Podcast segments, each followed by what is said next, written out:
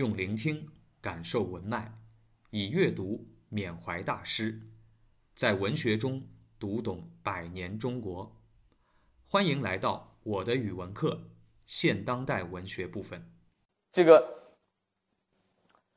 像他这里写到的啊，什么爹娘生了病，做儿子要割下一片肉来煮熟了给他吃才算好人。这个在鲁鲁迅那个时候，他是用来什么？他写这个东西就是为了讽，为了讽刺、挖苦这种恶俗的传统文化，就是为了说这种的啊，这个什么呃，我们现在这个你像什么孝道教育，你自个儿网上查查，有很多什么教二十四孝的。当然了，他现在不敢说什么。叫人真割一片肉，对吧？这个说了以后，这学校也开不下去。但是他会变相的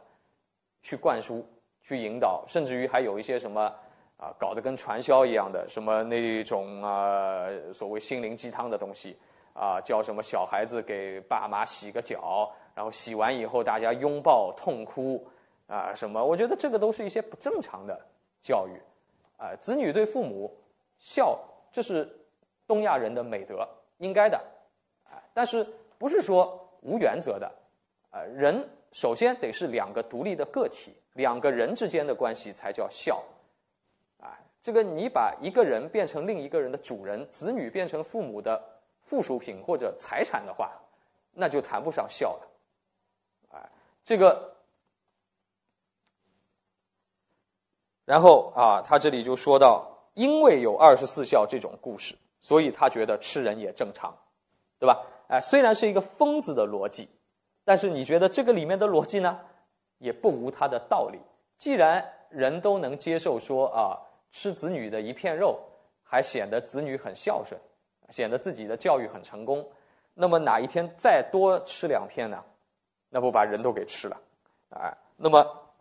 然后十二段说到叫不能想啦。好，这个时候呢，又是鲁迅的。啊，这个非常有名的话，我们现在经常哪儿哪儿都说鲁迅说过啥，鲁迅说过啥，对吧？这个是真的，鲁迅说过的，说四千年来时时吃人的地方，今天才明白，我也在其中混了多年。啊，这个大哥正管着家务，妹妹恰恰死了，他未必不和在饭菜里暗暗给我们吃，我未必无意之中不吃了我妹子的几片肉。现在也轮到我自己，这当然了，不是说真的什么家里把妹妹吃了，那那也没有这样的人，对吧？但只是说到，我们每一个人都是在这个传统当中的，就是他那个时代啊，都是在这个传统当中的。就像我讲的，雪崩之前没有一片雪花是无辜的，哎，哪怕是你发现了这一切的人，啊，实际上你在生活当中啊，我们无意间。啊，用那种奴化的观念去影响或者压迫人的时候，其实这个社会当中的每一个分子都都是有责任的，啊，甚至于我们不去指出他，麻木的去面对它，也是在助长这种啊这种不良文化的发展，啊，那么他说啊，有了四千年吃人履历的我，当初虽然不知道，现在明白。难见真的人，在这个他认为啊，在这个文化的吃人的文化的影响底下啊，实际上就说的是整个这个文明下面，他说叫难见真的人，每一个人都啊这个打引号的吃过人，啊这个，那么他说没有吃过人的孩子或者还有，所以他最后一句话叫救救孩子，啊就是这个我们经常会看到鲁迅先生说救救孩子，对吧？这个。啊，这个救救孩子说的是什么呢？就是对于未来的人，对于未来下一代的人来说，我们应当去变革这个文明，啊，不要再有那种啊吃人的文化了。这个我讲过，这个吃人不一定说真的说去把人吃掉的那种吃人，啊，只是啊，在这个整个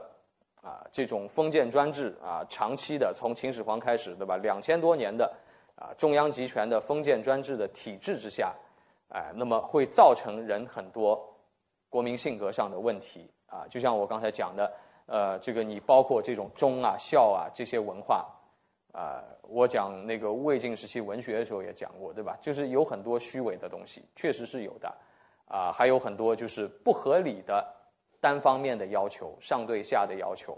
啊，君要臣死，臣不得不死，对吧？就是那种文化的灌输，什么二十四孝了，啊，弟子规了，这些东西，啊，里面都有很多的问题，这是确确实实存在的，啊，而且呢，这个是阻碍着这个民族向现代文明发展的，呃，一个东西，哎，那么，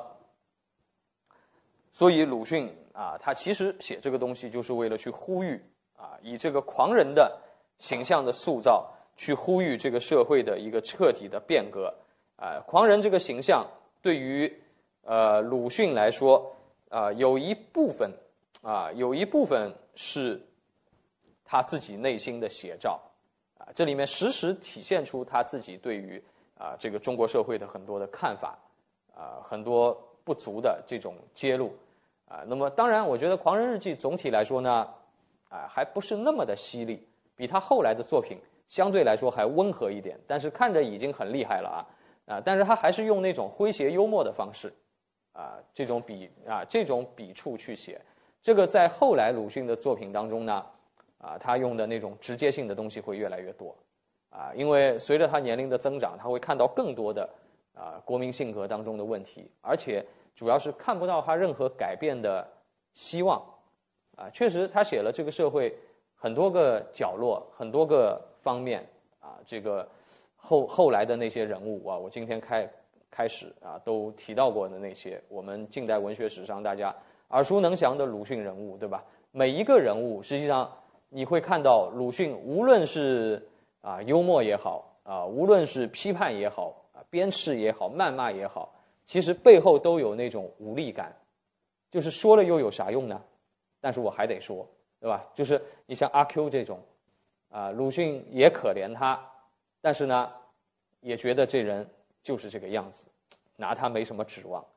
祥林嫂更可怜，可怜他有什么用呢？他也不争气，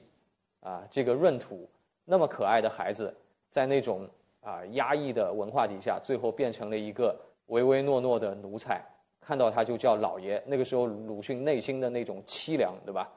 啊，还有那个药里面那些麻木的老百姓抢人血馒头的，抢成那个样，也觉得。真是没办法。你看，实际上虽然鲁迅是一个个性很强的人，啊，写东西都很非常锋利那种感觉，但是你读完以后回头想一想，真的是，啊，好像就是无数次的在做同样的事情，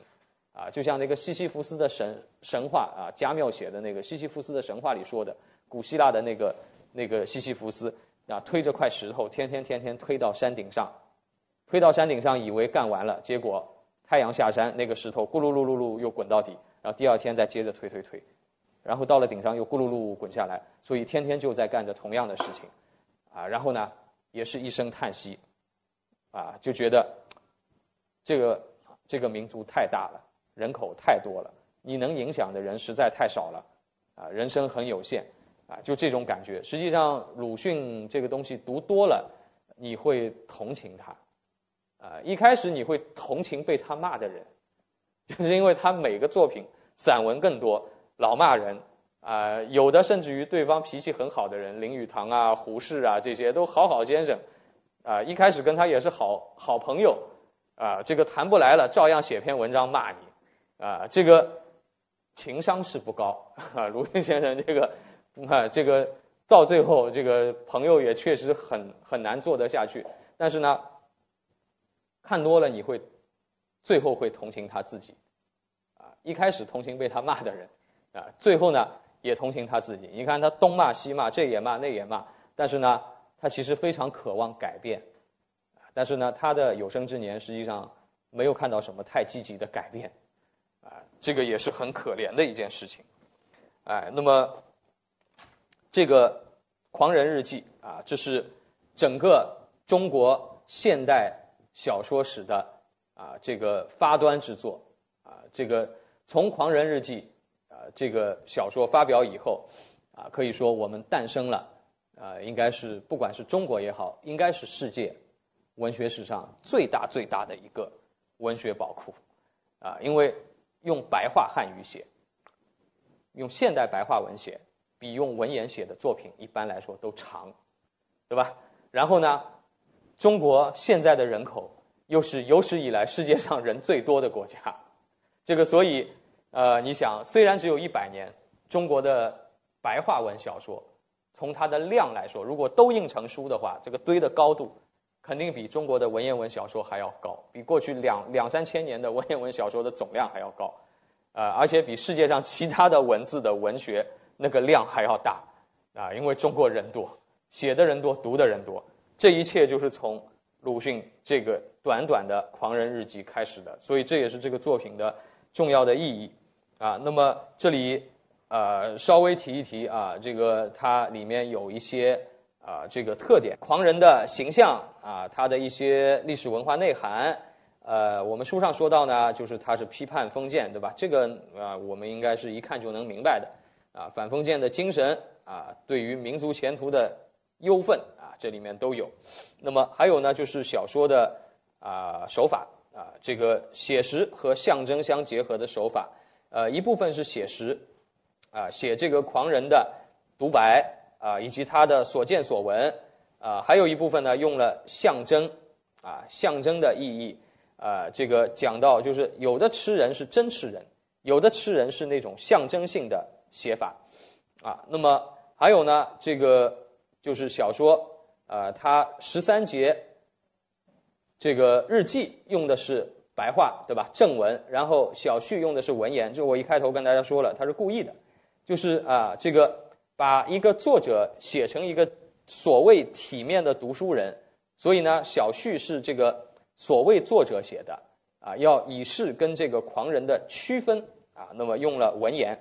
啊，那么实际上啊，在整个作品当中。啊，从鲁迅的角度来说是反讽的啊，他并不认为用文言的就高到哪里去，对吧？啊，他是为了突出这个狂人的与众不同，啊，所以故意把那个作者的话用文言来写，啊，那么《狂人日记》啊，这个我们就讲到这儿啊。感谢收听，期待您的分享与评论。我的语文课，欢迎来听课。